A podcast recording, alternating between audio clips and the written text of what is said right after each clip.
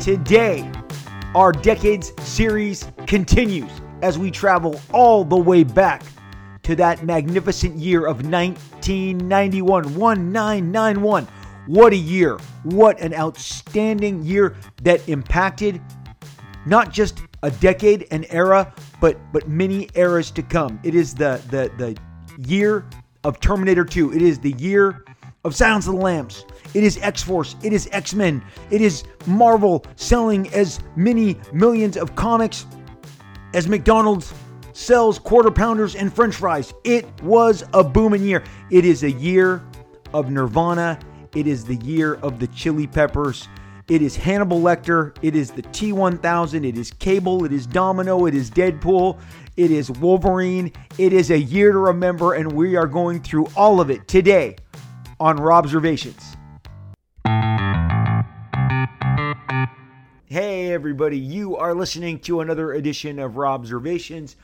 I am your host, Rob Liefeld. Rob Liefeld of the comic book world. I write, I draw, I publish, I create, and that's what I've been doing for 37 years. This is the space that we celebrate all of the comic book stuff. And when you say the comic book stuff today, that means whatever comic book show is on Amazon, on Hulu, on Disney Plus, on HBO Max, in your cinema Cineplex, you know, at your theaters, your movie house, uh, whatever DVD you're buying, some some d- download. It's also the video games you're playing. It's what comic book characters are running through Fortnite.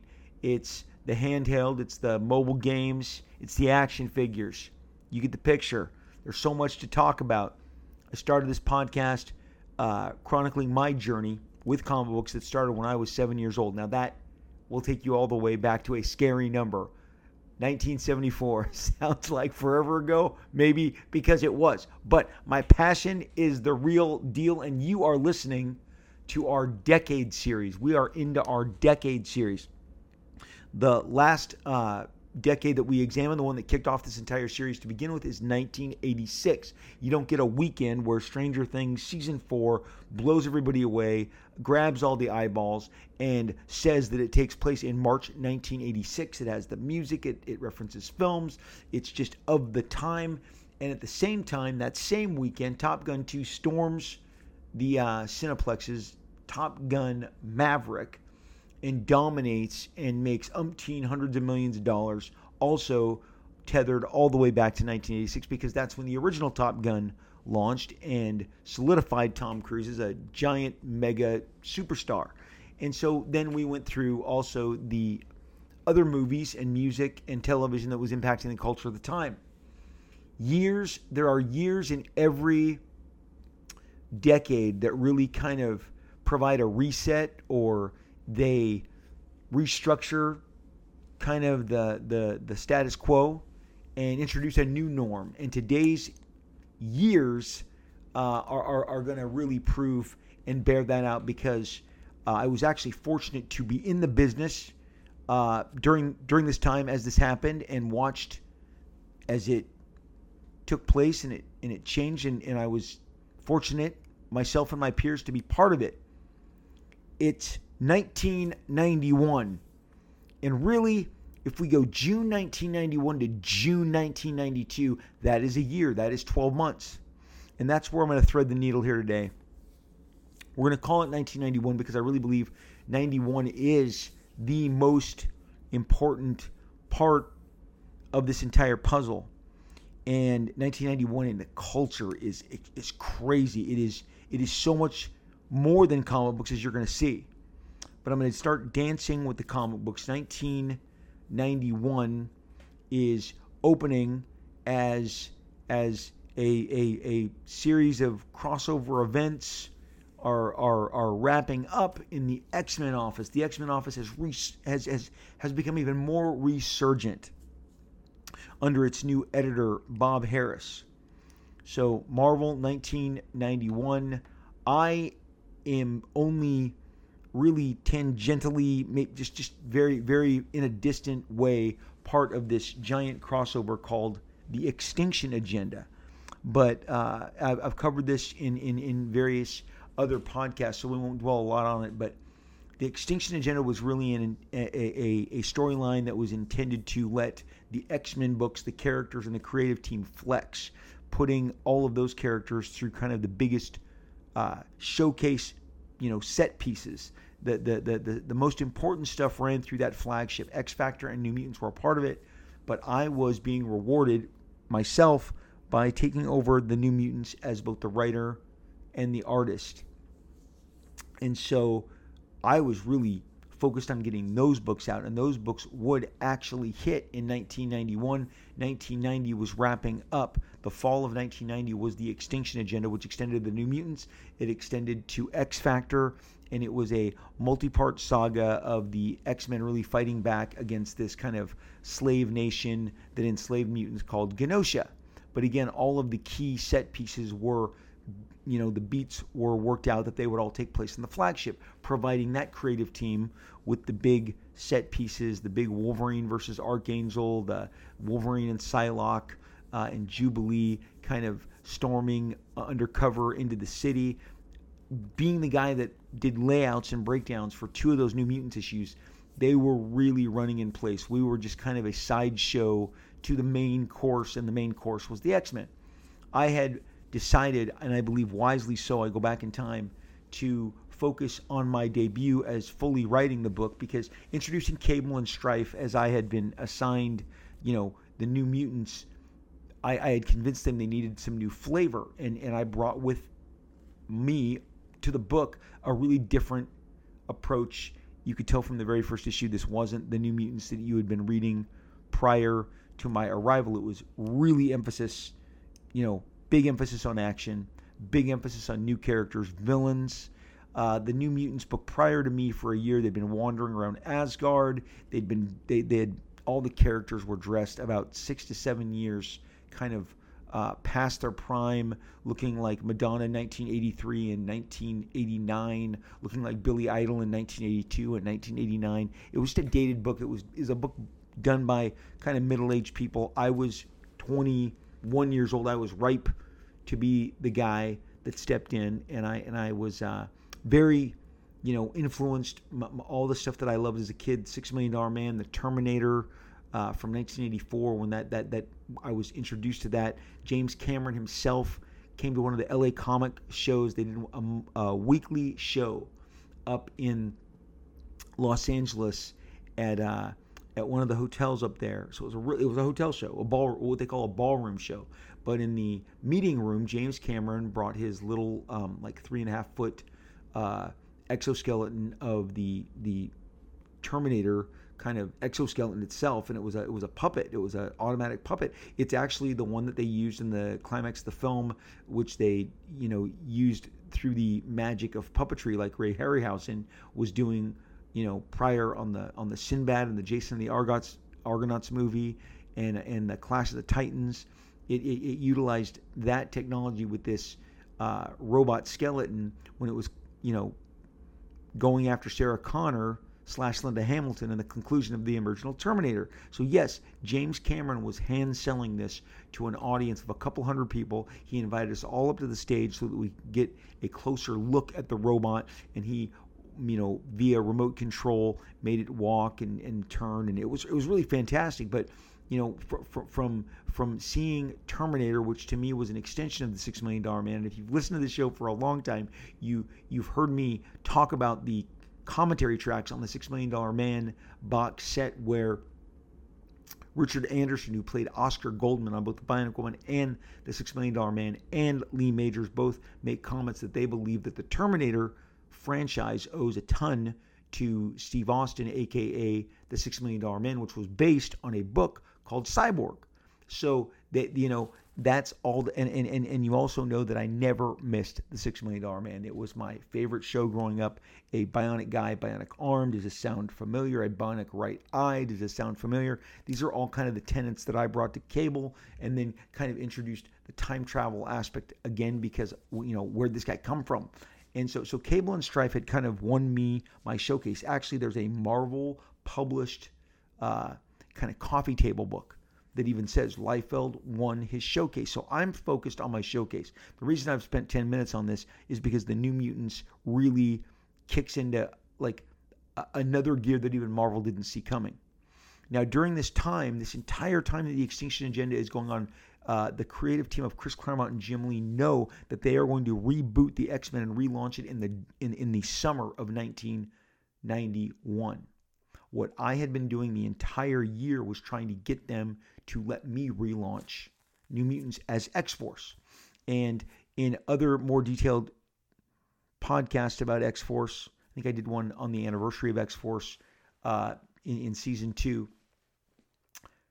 We we had really outlined an aggressive, you know, set of reasons why this would be so much so much more successful if we rebooted the New Mutants and put the X in the title and three separate times the powers that be turned it down. Finally, and and maybe it was our surging sales, they decided they would, uh, you know, finally give it the green light. So I was informed, kind of right before I was start starting to do X Men. I'm sorry, New Mutants '98, that we were given the green light and that we had to act fast because X Force number one was going to arrive in June and kick off the summer of 1991, you know, as a giant launch for Marvel. This would then be followed in late August by the X Men launch. And X Force was really this kind of, it came out of nowhere. Nobody saw it coming. I've detailed to you in many of these podcasts. Uh, especially I would recommend for you to go back into my library and look up an episode called The L Boys. The L Boys. It is a real time chronicling of one Todd McFarlane as he encounters the new wave of talent that has crashed into the comic book world. And the new wave of talent that has crashed into the comic book world mostly has L names Erik Larsen, Jim Lee, Rob Liefeld, Ron Lim. We were taking over Marvel Comics. We were doing tons of books. Erik Larsen on Punisher, Jim Lee on on Punisher, uh, Ron Lim on Psi-Force and Captain America, and and later you know Silver Surfer. I mean, Ron was extremely prolific, and he's as you'll see the guy that Todd told all of us. I, I, I think it's Lim. If, if, if I was a betting man, I, I put my money on Lim. Lim is gonna be the breakout. Ron Lim is the breaker. I mean, I mean, he can do like two books a month. Two books a month. Bud, that's something. So we had to hear him, you know, tell us that Ron Lim was going to be the breakout, and I think we just kind of, kind of focused on our own thing and doing our, our going our own path because I at no point believed I was going to cede ground to anybody, much less Ron Lim. I was determined to make my mark, and uh, being given the platform that I was given post the, the work that I did for DC Comics, which was a five issue miniseries called Hawk and Dove that really kind of rejuvenated that franchise. And as a matter of fact, Dove, I love to tell you this Dove, the female Dove, the one that I helped bring to life, that I created, Dawn Granger, is, has been Dove almost 10 years more than the original Dove. So the, the female Dove has become the de facto uh, Dove in the DC canon. And, and, and, and so that, that's fun to kind of, uh, you know, attribute contribute these things you know along along the way. And and Minka Kelly brought her to wonderful spectacular life over three seasons in live action Titans. Alan Ritchson being uh, the more juiced up the more beefy uh, Hawk Hank Hall that I had helped really beef up because again he had more of a daredevil Leith Matt Murdock athletic build. And then I came over and said can I make him big? Can I make him really more brawny? And they said sure and so even when I met Alan Ritchson, he was like, "Yeah, man, I've been looking at your Hawk and Dove books because this is the stuff that I was handed." So that launched me over to Marvel. I became one of the L boys, you know, and and over time, obviously, Erik turned Punisher into Spider Man, and Jim turned Punisher into X Men, and I turned New Mutants into X Force. The summer of 1990, June of 1990, had had been when Marvel answered DC's challenge what they had done the year before when the Batman movie came out in 1989. They relaunched, uh, uh, they, they not relaunched, they actually launched a new book called Legends of the Dark Knight. And I've Just told you guys. It just kicks. It just kicks me. I, I, I it, it's so funny. They, I believe it was orange, blue, red, and purple, maybe green, but I think it was purple.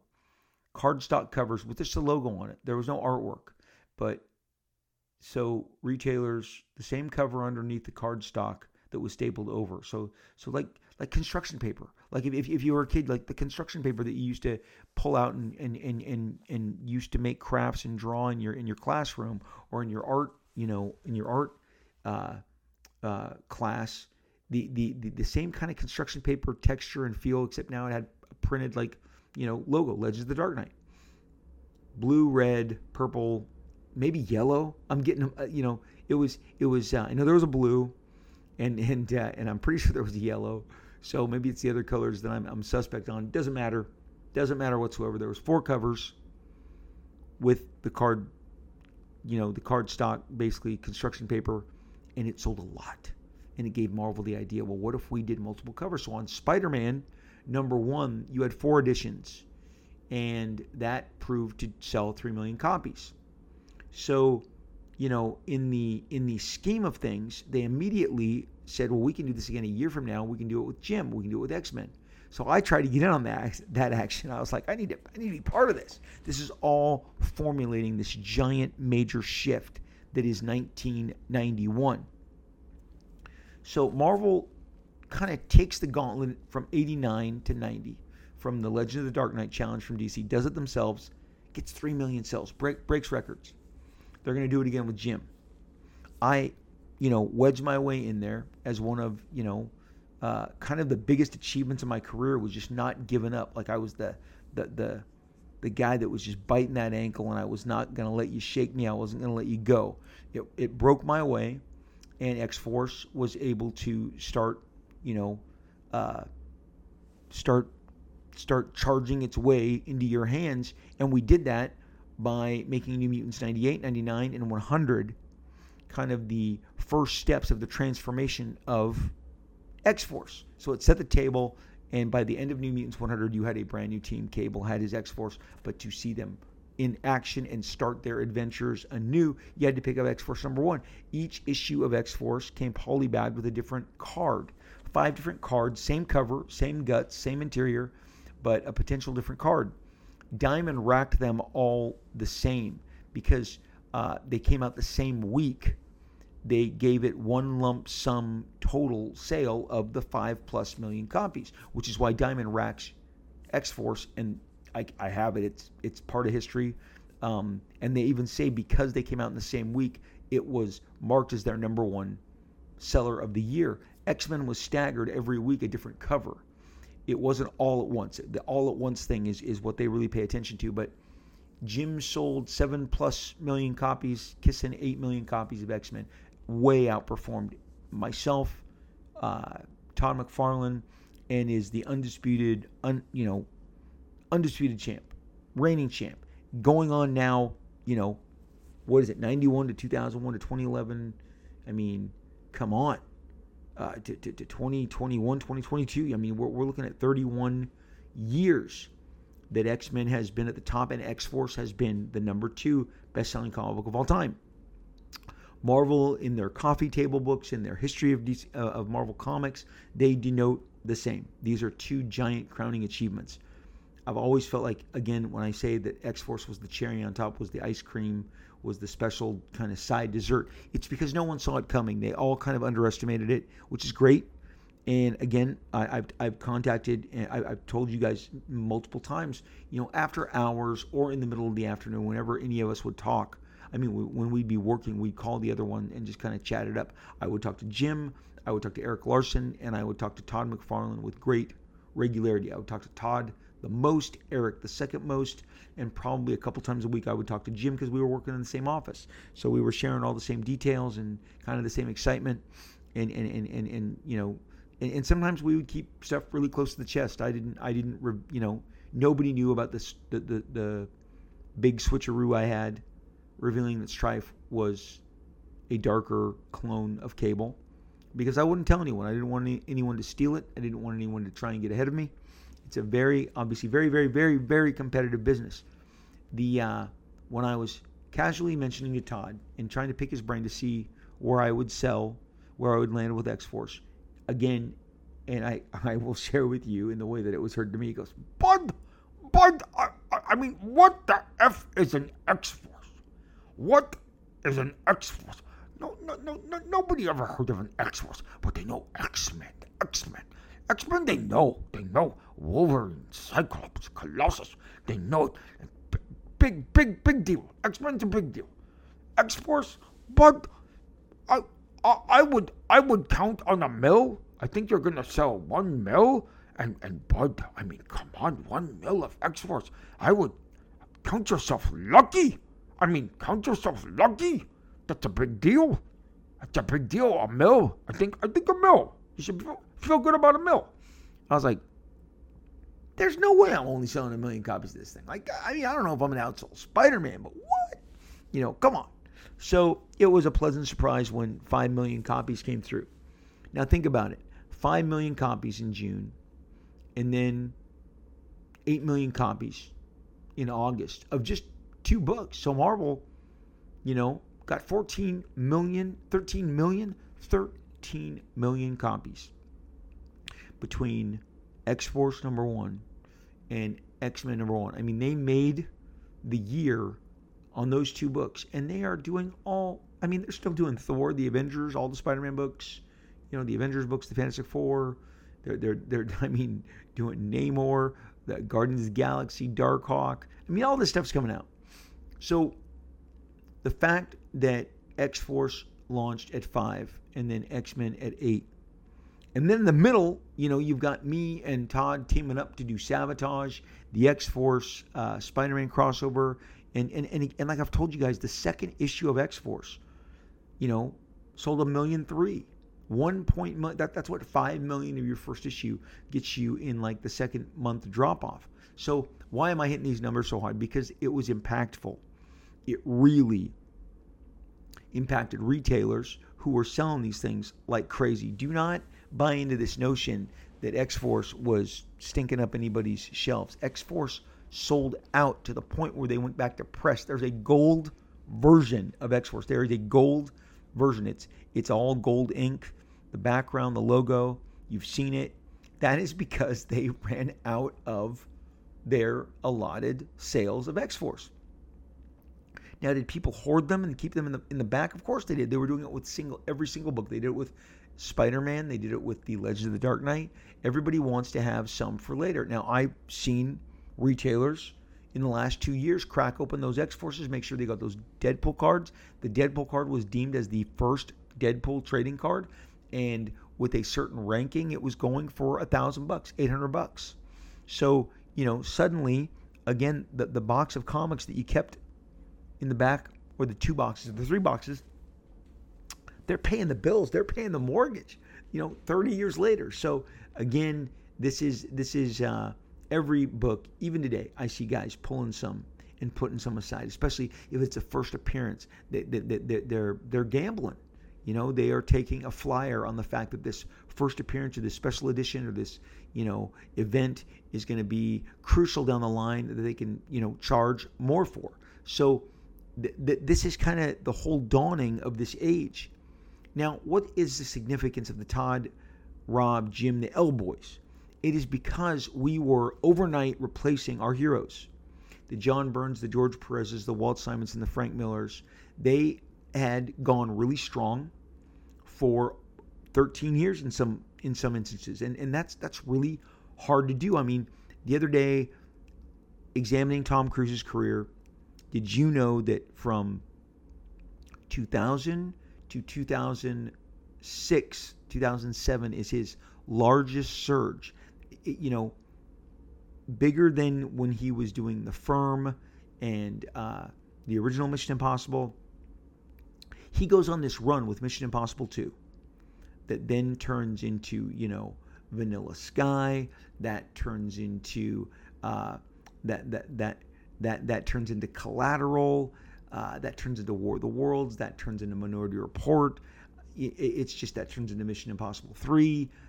There is just a seven movie run that Tom Cruise went on where every one of his movies was opened domestically to a 100 million. Not opened. They made over 100 million dollars back when making 100 million dollars domestically was a big deal. 120 here, 140 here. You know, so many movies fell short of that. They they didn't make that kind of box office. But he just goes on this ridiculous, um, you know, string of of mega hits domestically. And each of those movies was doing three to four million, four hundred million. Oh, The Last Samurai is the other one that's in there. The the uh,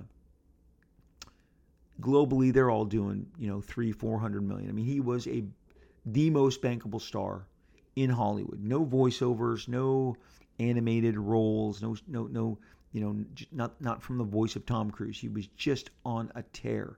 And then he even appeared in Goldmember and did his live action like take off on as he appeared as the movie version of Austin Powers and and so I mean you can technically say he appeared Tom Cruise is in eight straight movies that made at least $100 million at the box office. These numbers would drastically change and shift as we enter the 2010s because of the advent of the you know IMAX theaters and all of the theaters um, doing reconstruction, adding a premium screen. You've got now the the the 4DXs. I mean, these commanded bigger prices. The multiplexes were, were, were, suddenly a thing where it wasn't just a movie house that had five different options. It it had. I mean, we have one here in Orange County, in the city of Orange, in fact, called the Block. The Block of Orange. It has 30 screens. It has 30 theaters that you can uh, watch a movie in. And I mean, you go down one aisle and there's 10 on one far end. You go all the way down and there's 10 on the other far end. There's five in the middle. And then there's little nooks and crannies that get you to the other five. And suddenly you're, you're 30. So, so this is a different age. And, and, and then it became about, you know, tying up all the screens, having the giant opening. And again, my, my, my, my, my guys from Disney and Fox, they, they taught me like even before it was happening, they said this is this is what's coming, is the chokehold on screens, and and and that's just a sidebar of why the jumps in like how a guy was making, you know, it was so impressive that that a movie would make 100 150 million. Even as I go through the movies of the summer of 1991, you're going to see, like those movies nowadays would be making three to four hundred million dollars. It's it's just a different barometer. But uh, a guy like a John Byrne, a guy like a Frank Miller, they had that Tom Cruise run. And it lasted almost a decade. It wasn't just seven movies, it was a decade of hits. And we covered in 1986, these top guys were peaking. John Byrne on Superman, George Perez on Wonder Woman, Frank Miller on Batman. Well, you know, these guys had already had tremendous bodies of work behind them. So by the time the late 80s was rolling around, especially the early 90s, these guys were tired. They were tired, and in some instances, some of them were uninspired. And it, it's, it's what happens every single time. If you are an NBA crazy honk, or even if you're an NFL guy, look what's happened in the NFL.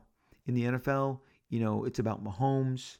Um, now, you know, um, it, it, it, it's about all of the new faces uh, that, that are taking over the NFL. And, uh, you know, people go, oh, it's changing the guard, it's changing the guard.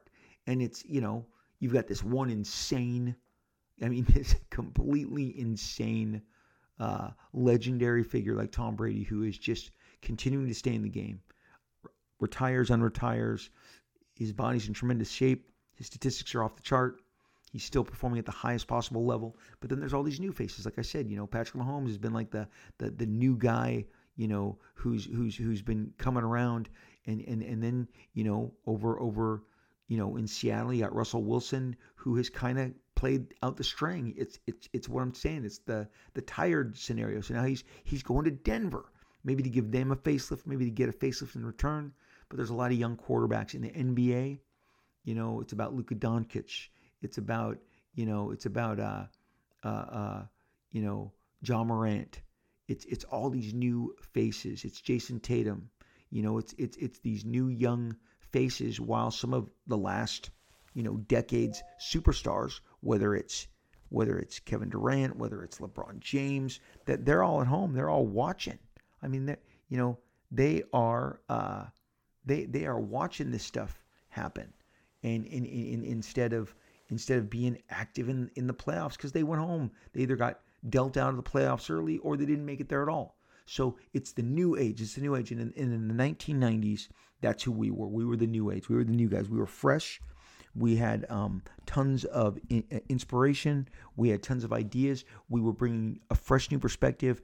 I- I've mentioned many, many times here, mashing up the kind of manga and anime that we had been really smashing into our brains, whether that is, uh, you know, Fist of North Star, whether that was Berserker, whether that was uh, Patlabor.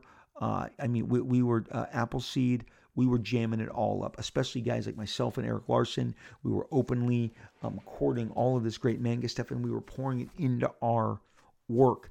And, and, and of course, you know, I became the gear and the pouch guy and the big shoulder pads guy, and that's fine. It was different.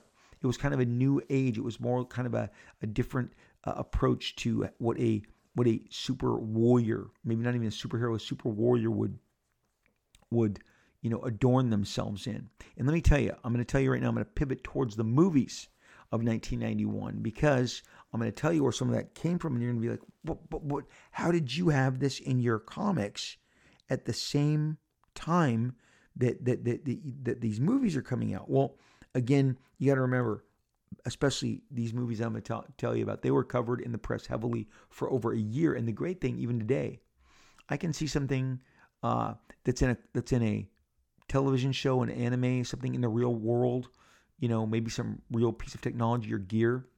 And I can apply it to my comic page, and that comic can be out in your hands within two months. It is the fastest turnaround in terms of influence and execution. And let me tell you, the top movies of 1991, and these were super gigantic, gigantic movies, super impactful. Uh, Terminator 2, Judgment Day, ruled the roost. Released July 2nd, 1991. It literally shook the rafters. I mean, this this had people going crazy because I was the guy who didn't have the normal job. I had the kind of make my own hours job. I completely embraced the fact that I would get my lawn chair and I would go and I would get in front of the movie theater and I would sit out at noon and wait for the seven o'clock showing when all my friends got off work and I'd buy the tickets in bulk and everyone would reimburse me when they got there. And this is kind of what I did a lot during this period of time. I did. I, I started doing it with Batman the summer of 1989 because I could take my time off of work, get my lawn chair, and again, it's so funny. You know, nowadays we have reserved seating, which I'm not sure why they didn't implement that so so long ago, but they didn't and and and it was it was back when I don't know if they wanted to see the lines, if they wanted to, you know, get that word of mouth that long lines kind of help perpetuate. Oh my gosh, I got to see that. Look at all those people waiting in that line. A long line really always inspires more interest and more long lines. And uh, and in the summer of of uh, 1991, Terminator 2. So so so this is James Cameron's big follow up. I already mentioned how he was out, you know, hand selling, going to small shows, showing his technology for the first Terminator movie. For this one was covered by everybody because, you know, Big Jim had gone from the original Terminator to make the follow up to Alien Aliens, which I think everybody thought was a massive flex.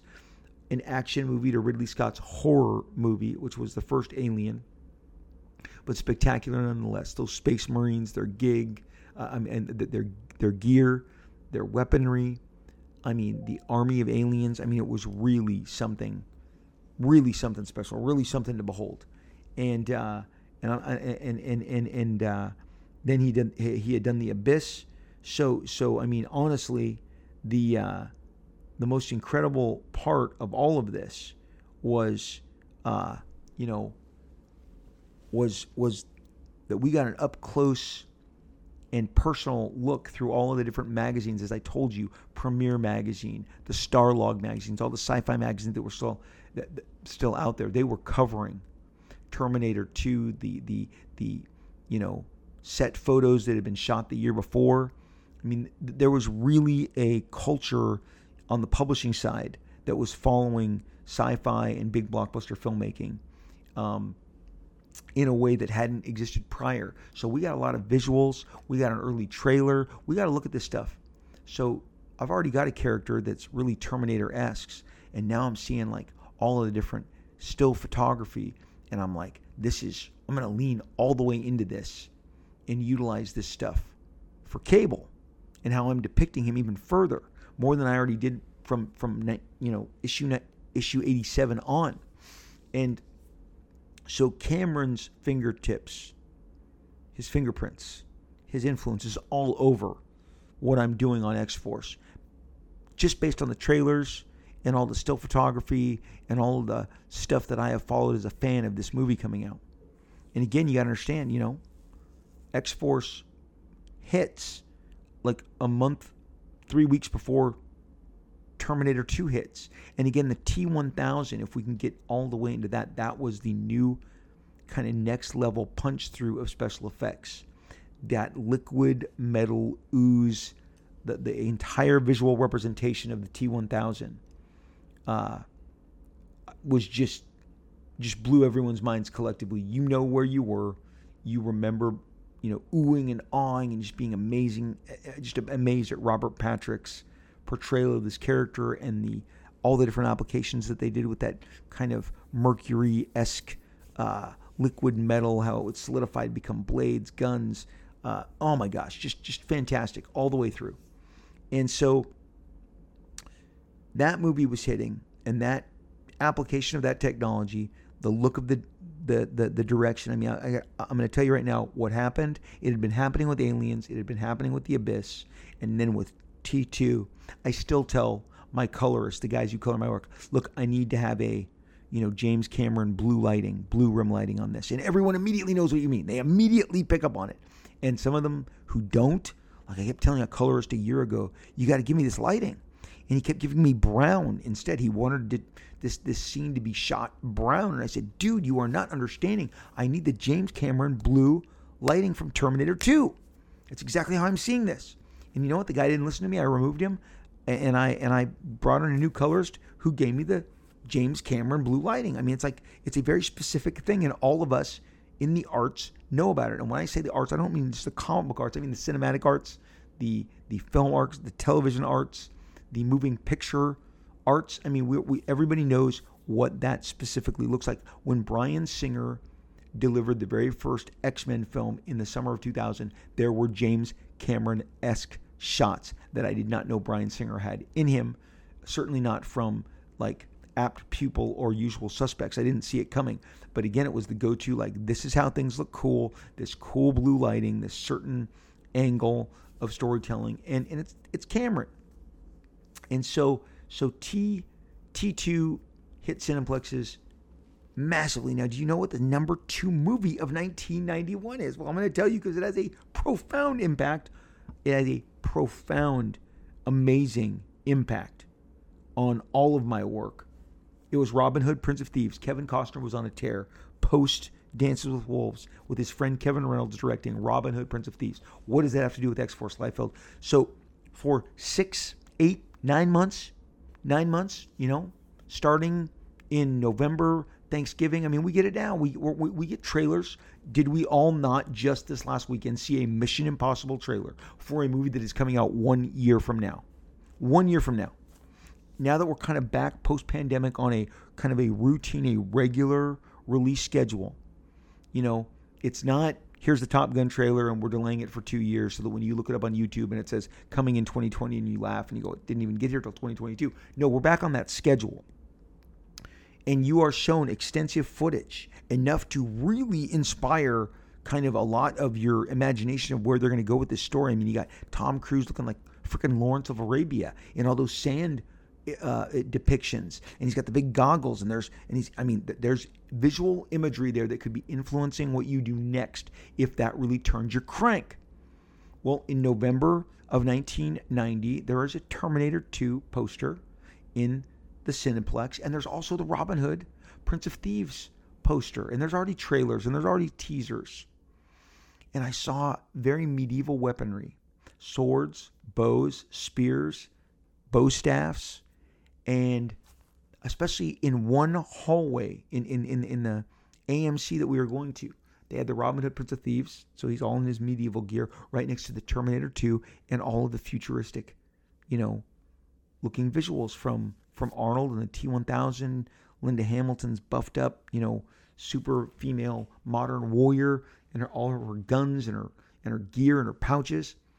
And I said, I'm going to mash these both up so I can access both of these. I think these are both going to be tremendously successful. Shatterstar was my Robin Hood Prince of Thieves. Shatterstar. Now, guys like Marat are like, I can't believe he finally said it. He's kind of kept this to himself. Maybe I'd said it in an interview prior to that, but Robin Hood Prince of Thieves, with its medieval swords, spears, shields, was my yin to Terminator 2's Yang, and and I put them both in X Force so that you get the super future, future super futuristic tech, and then you got this kind of basic, more medieval uh, tech. You know, laser swords. I mean, laser giant laser cannons and you know swords and blades.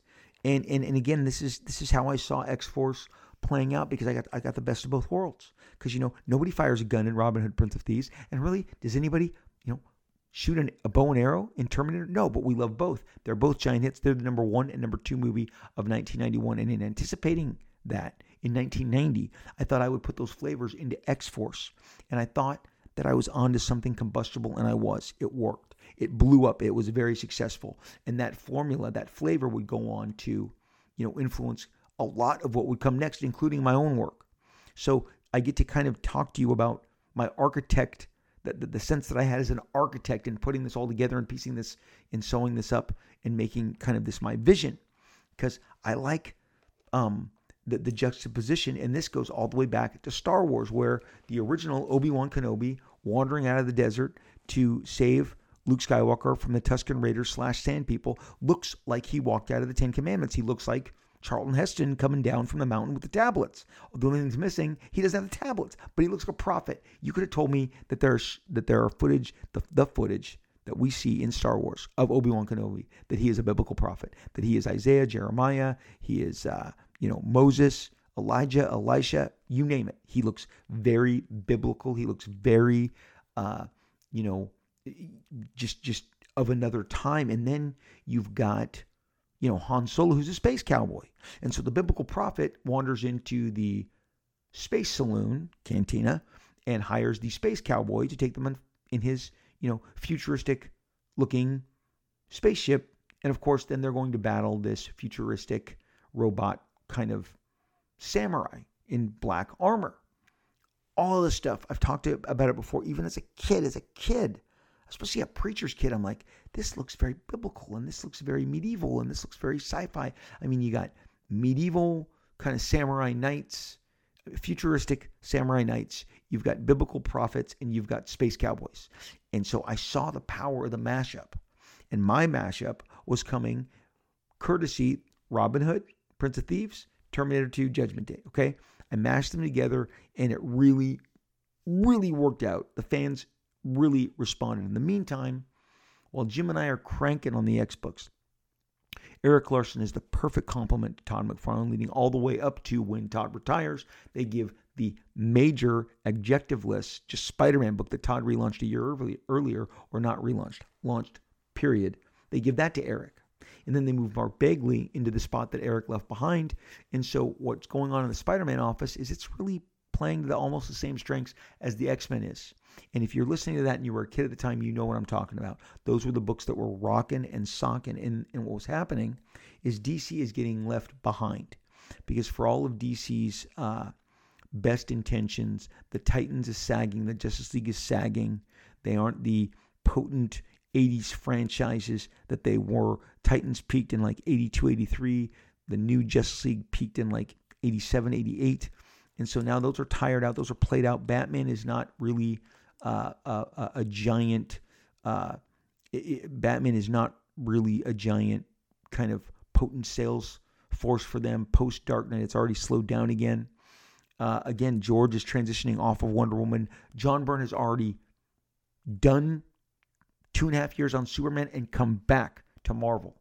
And the stuff that he came back to Marvel with, we're seeing glimpses of kind of some of the greatest you know, Imagineering work that he did on West Coast Avengers via the WandaVision show because they, they, they took certain sections of that.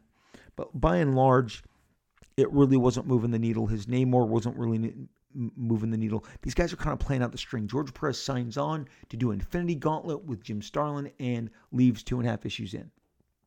Doesn't finish it.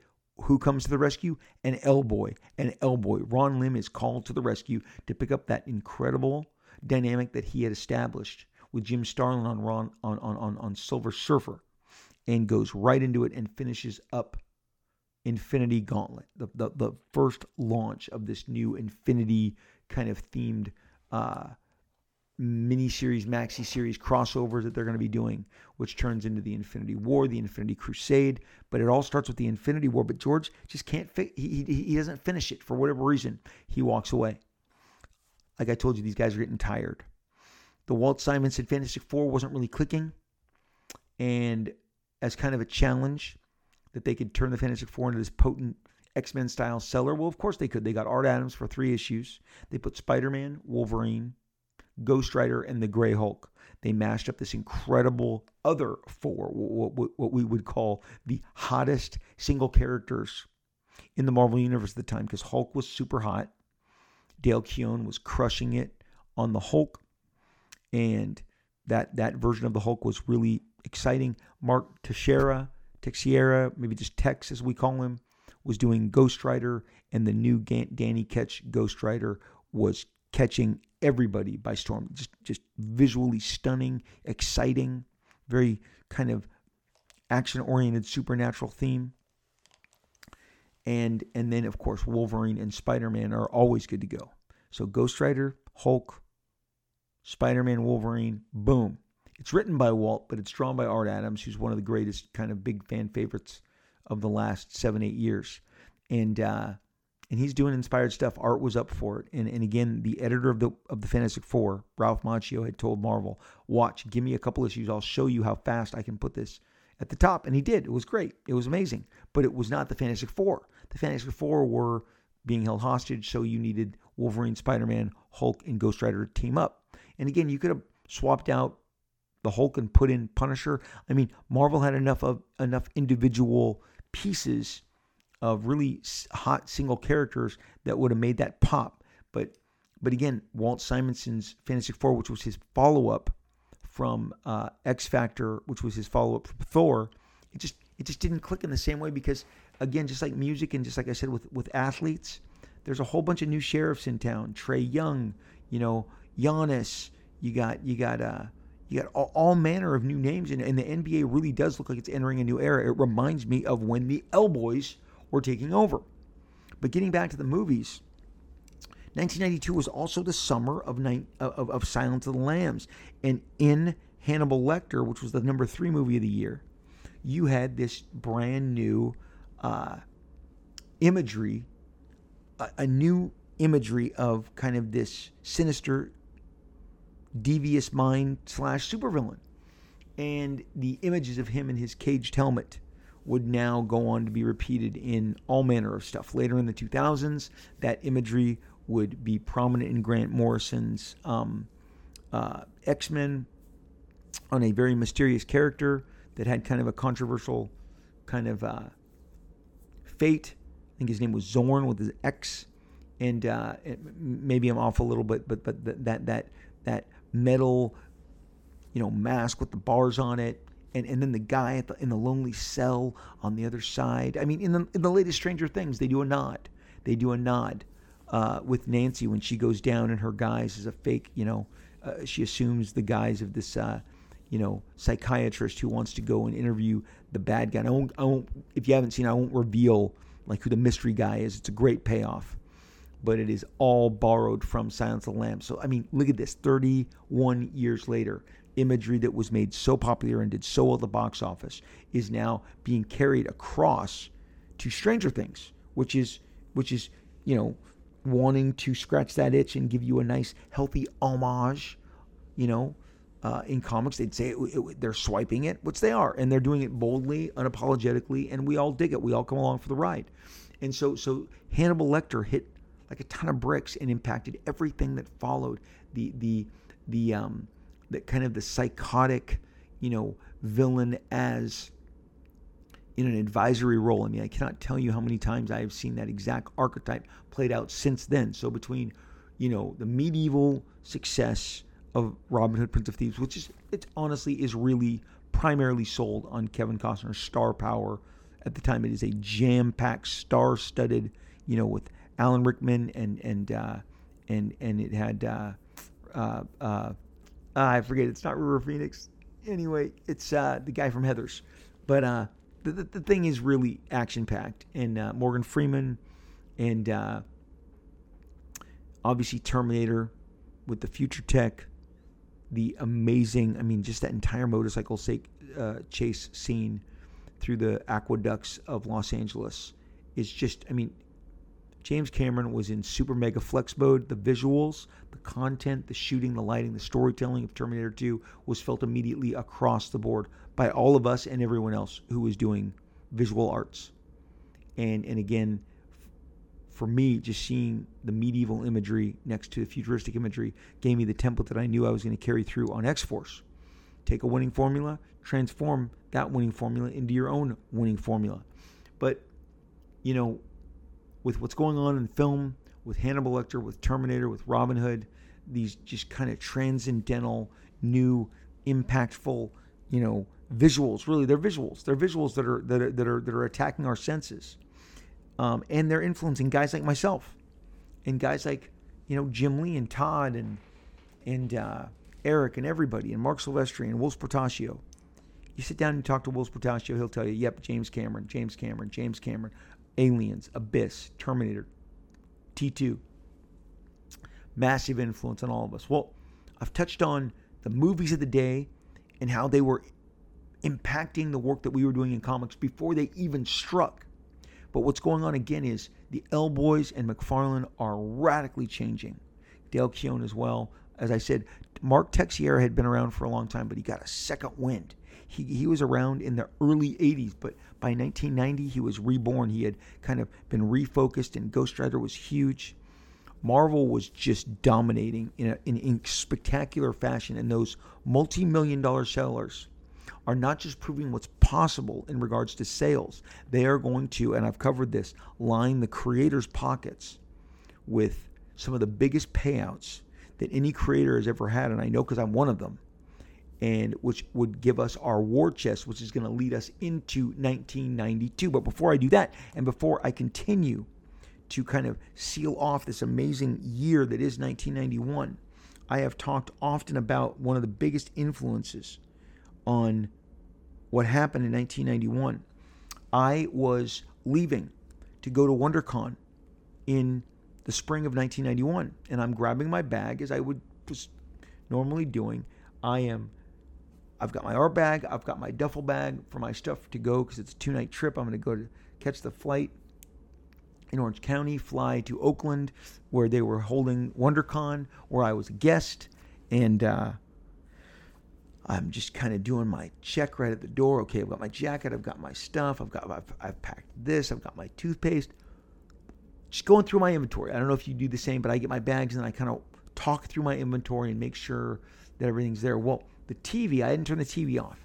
So I walked back into the family room of my place and MTV, which was always on. It was always on. It was always kind of keeping me company. And when I when I drew, again, you know, whether it was Dave Fincher directing an Aerosmith video or Michael Bay doing a Meatloaf video. I mean, there was really great directing in music videos at the time. A lot of these guys launched these giant, mega, you know, film careers based on the music videos that they were shooting. I mean, Janie Got a Gun by Dave Fincher is a brilliant piece of filmmaking and, and would launch him along with his commercial work into, in, into films. So I'm going to turn the TV off and it's playing MTV, which I'm listening to all the time. And I see the beginning of a new video by a band I've never heard of before and visuals I've never seen.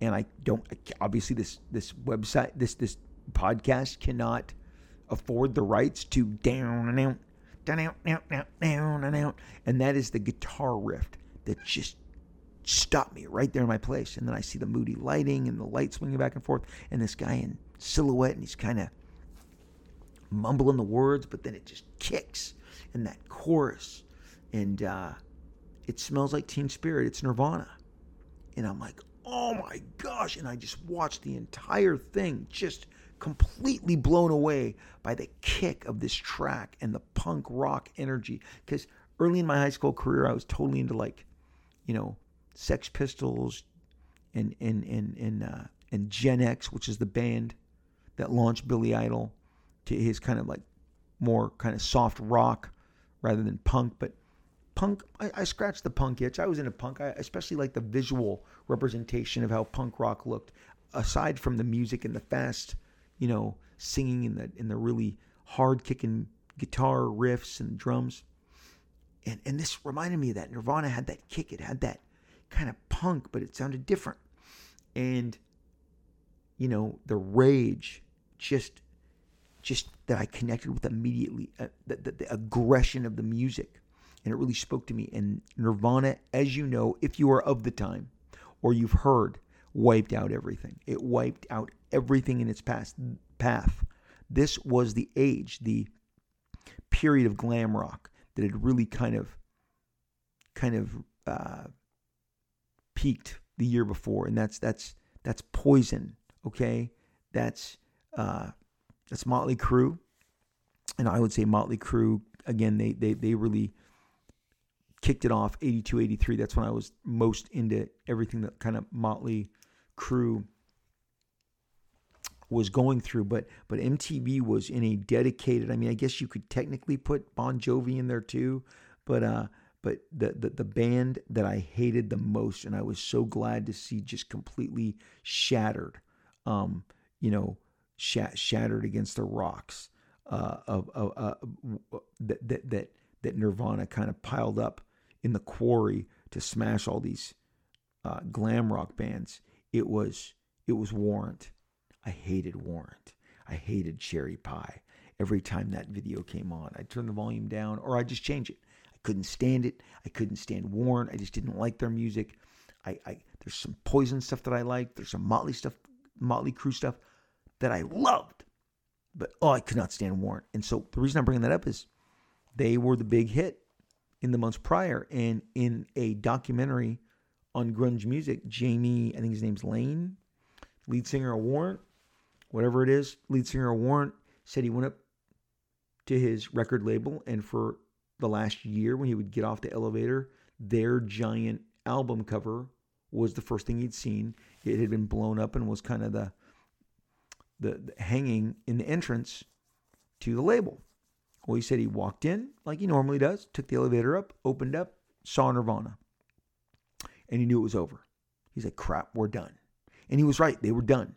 And in the same way that I, I'm telling you that what the wave that the L Boys crashed through the comic industry and overtook and just changed and surged with our new, really, we had rage.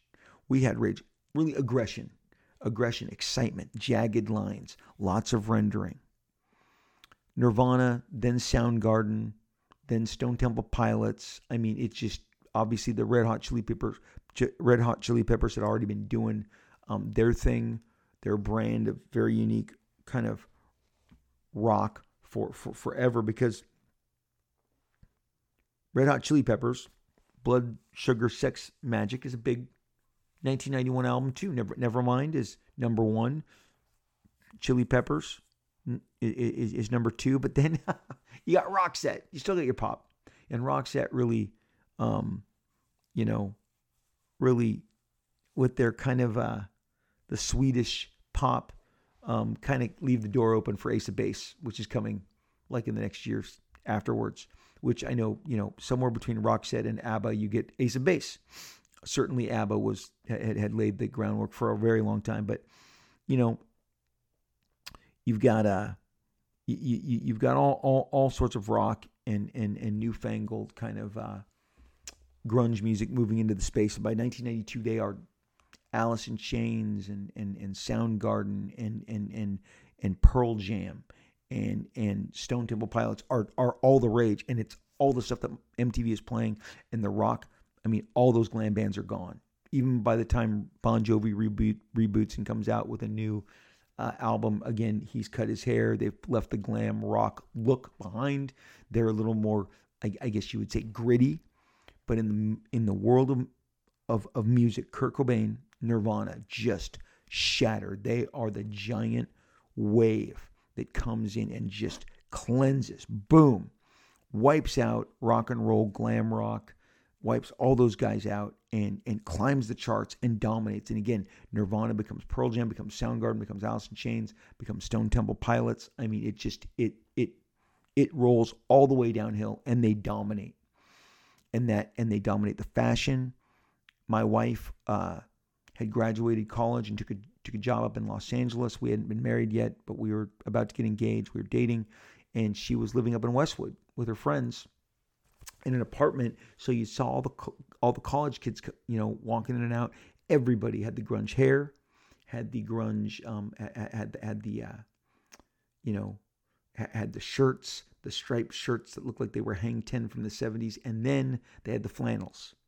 And I mean, the the the the, gr- the grunge music wasn't just music; it was a lifestyle, it was a change. In the same way that what we had done in comics wasn't just a style. It was really a lifestyle of collecting for kids, and and and and, and the uh, the fans of the time. And again, now our art is going for hundreds of thousands of dollars. That stuff. Again, I've met you, some of you, you lawyers, you doctors, uh, you stockbrokers. You you've all come up to me and said, "Hey, Liefeld, I've I've made my money in my business." Your your stuff was my favorite. Jim Lee's, Todd McFarlane, Erik Larsen. I'm buying it. I'm buying all of it. I'm buying as much of it as I can. And and and they outbid each other, and the stuff goes crazy. And the stuff that I used to love, the stuff that I competed for, the Bronze Age stuff, has been kind of set to the side as the 90s stuff has surged because those kids have come of age and they are letting everybody, everybody know about it. T2, Robin Hood, Prince of Thieves, Silence of the Lambs. Nirvana, Pearl Jam, the Chili Peppers. This was this was a time. It was a time of you know James Cameron on the heels of T2 becomes one of the, if not the most important director in the in the film industry, and uses all that clout to make a movie called Titanic, which he then uses to make a movie called Avatar, and the rest is history. All this guy does is is do phenomenal visual, stunning movies that that that take audiences on this crazy ride.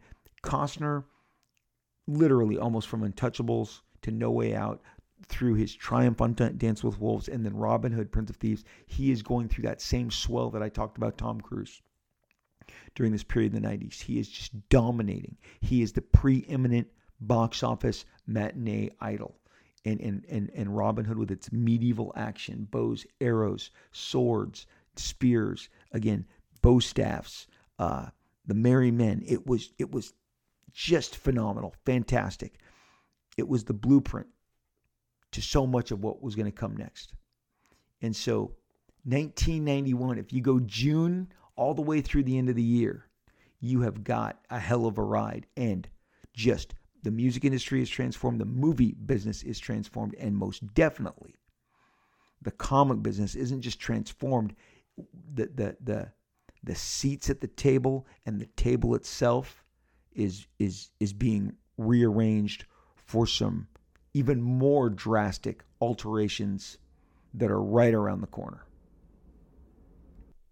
So, wrapping up the enormous impact of 1991, I decided I would go straight to these books that I was referencing. In the last couple of years, Marvel Comics has published, Marvel Publishing has uh, partnered with Titan Books on one publication and I think on two publications, on two of these giant coffee table books. They have partnered with other publishers to bring you these really handsome collections. One is Marvel, the first 80 years, the true story of a pop culture phenomenon. This is obviously approved, issued, uh, generated by Marvel Comics. The other is Marvel 80 for 80, experience 80 iconic images representing the 80 years of Marvel. I'm going to read to you from these books just how important this era was. I mean, this, is Marvel Comics themselves. So, so this isn't Rob Liefeld giving you his opinion. This is, again, uh, showing up with some receipts on this page. On page 102, of Marvel the first 80 years. Under the 90s, it says a giant step forward. It says underneath that, the headline is another uh, bold headline that says Spider Man, August 1st, 1990, 3 million copies. X Force, August uh, 1st, 1991, 5 million copies. X Men, October 1st, 1991, 8 million copies. For Marvel, the 90s rolled in with dizzying numbers. Those absolutely represent the cover dates. Cover dates are different than ship dates. Cover dates are always three months after the actual ship date. So I hate to break this to them, but th- th- these dates are June 1990, June 1991, and, and, and, and August of 1991. Again, the cover dates are what they're talking about. When I say that people were showing up in stores in June, every retailer in America can support that June 1990 was Spider-Man, June 1991 was it was X-Force, and August 1991 was X-Men. Again, you know, some sometimes some of these dates again, it's it's no big crime to be to, to be to be using the cover date rather than the ship date, but the ship date is so memorable for everybody because that's when they remember the fans and the customers showing up in droves. It says behind such extraordinary figures lay a series of unique coincidences. While they certainly had to do with the spirit of the times, there was always also a wave of variant covers featuring incredible effects, many of which were interlocking, and fans who worshiped the new worldwide stars, the writers, artists behind the comics, and the spread of comic book stores and wholesale purchases by speculators. Not every comic was a big hit, of course, but sales were up for series that even had been less fortunate, spin offs, limited series. So this is opening paragraph is kind of mitigating the uh, enormous success of a, a group of players, but we're going to continue. Uh, talks about the House of Ideas have begun giving room to fresh young writers and artists with fresh ideas. Todd McFarlane, he had won the hearts of fans with his run on The Amazing Spider Man, was given carte blanche for his own Spider Man series. Rob Liefeld, who had done the artwork for The New Mutants with Louise Simonson, was now contributing the stories transforming the team of young heroes into the hard fighting posse X Force.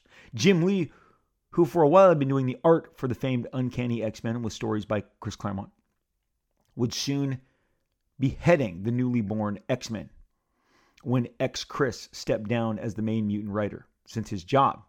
That was his job since 1975. Superheroes got fiercer, more weaponized. Their looks mirrored the styles of the moment. Artists who used bold, bold, vigorous lines replaced people with more classical approaches. So this is talking exactly of all the changes that was going on during this time. And again, it's already it, it, it starts with the the sales. It goes on to show more, show show artwork. Uh, there's a, a, giant splash page of uh, that I had done double pager with Wolverine and Cable. There is a shot of Onslaught. They're kind of just showing how everything changed, how the uh, the the flavor of fans had tilted into the hands of this fresh young talent, which is us.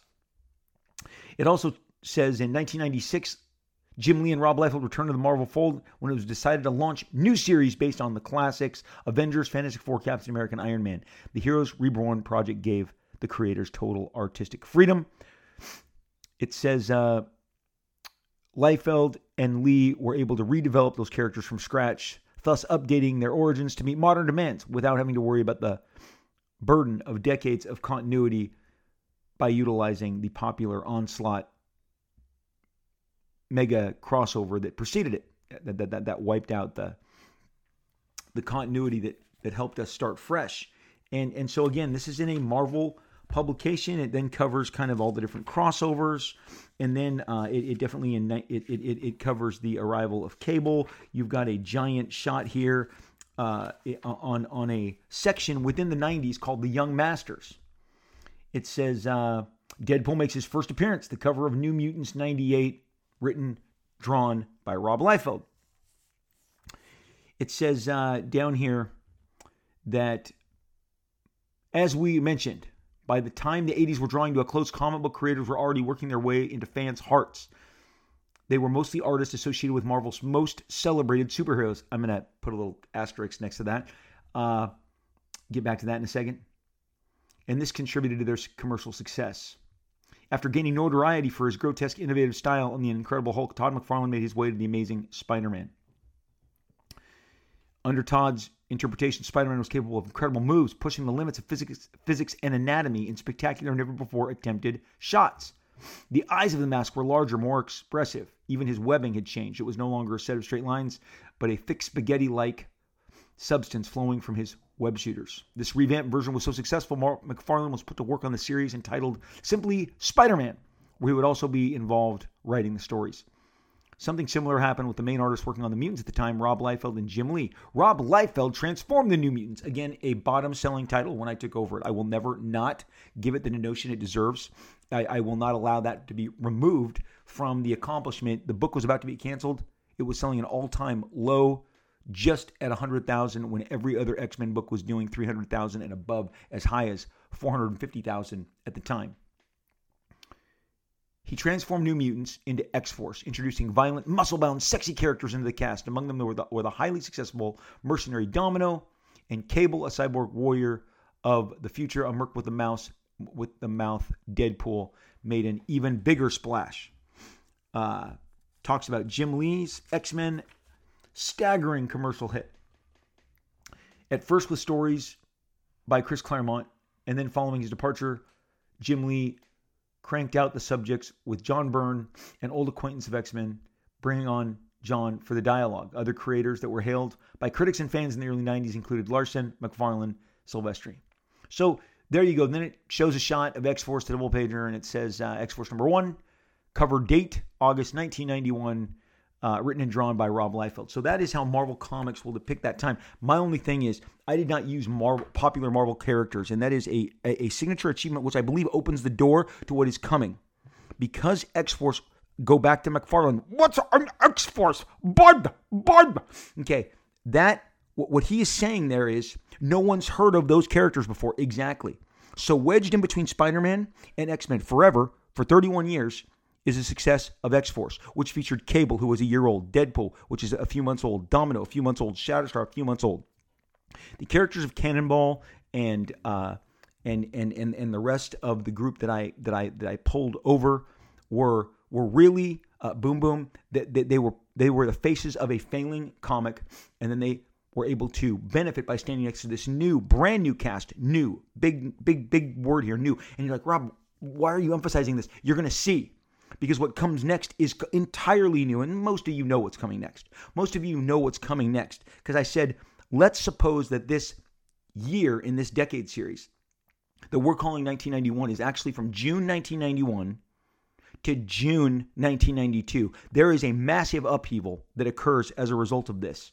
And that is why I believe the new, the new, because look, Wolverine is still popular all these many years later. He was popular, made to be the most popular X Men by John Byrne, Frank Miller. Um, Wolverine, Spider Man had long, long instances. So when Marvel writes that sentence that says, well, the characters were also part of the success, I call BS in regards to the success that I had with X Force and with the New Mutants because those characters had not appeared anywhere prior. Anywhere prior. The interesting thing is uh, in the 80, in the. in the uh, Marvel 80 for 80, it lists as, as its giant success 1992, which is when the X Men blew up. And uh, we we know that this book came out in 1991. In 1991, they put the Infinity Gauntlet, and I think that's because it's a coffee table book that's being sold to the mass media. They're capitalizing on Endgame, which was in stores when this uh, when this book was was was released. And again, this is a year by year. My big page, I get the Avengers page on 1996 for Heroes Reborn, but this 1992 page, which is obviously one year off, uh, tackles a uh, the, the the the success of the X Men. Now it's showing the cover to X Men 11 which did come out in 1992. And below that, it's the cover to X Men num- uh, number one, which does say you know that it, that it came out in 1991. There's a quote by Jim Lee here. It says, "The stuff that I read when I was in high school." And that I really love was the X Men by Chris Claremont and John Byrne. Uh, everyone loved those books. And Daredevil by Frank Miller. Everyone. These are Marvel's top books that Jim's talking about because I was reading them too. And so was Todd, and so was Erik, so were all of us. John Byrne, John Byrne influenced me a great deal. I was also a big Neal Adams fan. I thought his stuff on the X Men from the late 60s looked great. So you can see that in the 80 for 80, they make knowledge of the success of these books throughout in, in the first 80 years, and then 80 for 80, and any Marvel coffee table book that I go grab you is going to mention this. And I mean, they even talked about the formation of Image Comics in that 80 years true story when it mentions the other guys Marc Silvestri, Whilce Portacio, Erik Larsen. 1991 was a giant year. Again, music, new faces, new sounds, comic books, new faces, new new sounds, sounds on the page, new designs, new layouts, new characters. And in the movies, you know, Arnold Schwarzenegger ruled from on high. Terminator was a technological, cinematic, blockbuster achievement on, on every level. It spoke to every kind of manner with which we as an audience respond. And, uh, and, and, and from the Silence of the Lambs to Costner's Robin Hood, and specifically, you know, the impact that it had on my own work. Now, what, what, what Costner's movie did in, in cinema was reignite a new Three Musketeers. It, it, it ignited a new uh, version of King Arthur, several King Arthur movies. People are like, hey, the medieval dollar, the medieval dollar, boom. So Costner himself was really generating an entire new kind of, I don't want to call it sword and sorcery. Let's call it kind of medieval fantasy, uh, uh, uh a, new investment in those because they're like, well, we can get a portion of that business even if we don't have Kevin Costner. So, so that that is definitely uh, part of his influence moving forward. We know the Terminator it just influenced so much. But 1991, a massive, massive year of huge change. And I believe 1991 could be the most important year in altering everything that we are experiencing in the comic book world right now. And I'll get into that further in our second part when we continue this examination. But think of it the variant covers, the artists, uh, and the artwork driving the field, uh, these new characters, new concepts, new ideas. And, and, and come on, without 1991 and these monster sales between X Men and X Force, and I've, I've, covered in a very uh, important uh, podcast that kicked off this third season called A World Without Image Comics. If you listen to that, you'll see how the financial benefits that we received from selling all those books and getting the royalties on those kind of numbers, we were able to pour back into our own careers, which really whets your appetite for all that we're going to discuss in part two of 1991, which will be coming up in our very next episode. You do not want to miss out on that. We went super long today. I am going to uh, give us a, a, wrap, and I'll get back to your uh, most excellent reviews that you leave for us. You guys leave the most outstanding reviews for this show on your platform, and I'm so excited to always share them with you guys.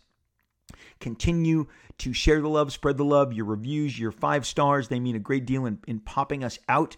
I will get back to your reviews for our next segment. I'll go long, I'll add a couple. Uh, but you can find me on Twitter at Robert Liefeld, the full name R O B E R T L I E F E L D. I have a blue check that tells you that's me. You're talking to, not an imposter. There are imposter accounts. Accounts, beware of those. Same thing on Instagram. I am at Rob Liefeld, blue check.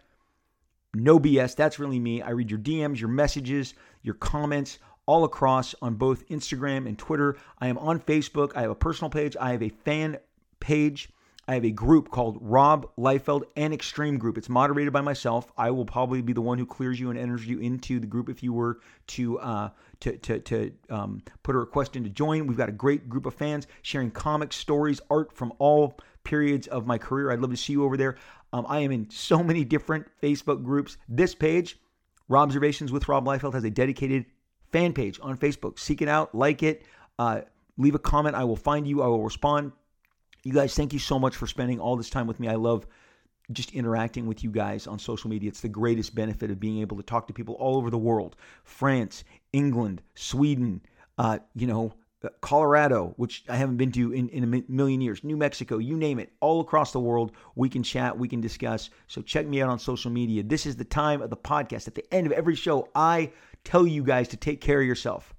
Please get the mental rest, the emotional rest, the physical rest, and uh, and the spiritual rest that you need, and and and sharpen yourself with with uh, just just some uh, some some quiet, you know, enjoyment and and reset because life is a grind. I got I have three kids. I you know I've been married this summer 27 years. I work a full time job. I know I know what it's like. Uh, life has so many pressures. In the last couple years, we have seen obstacles that I have never seen in my entire life. And again, uh, just going from my kids' graduations these last two years, I had a college grad. I mean, these last two weeks, I had a college grad. I had a high school grad.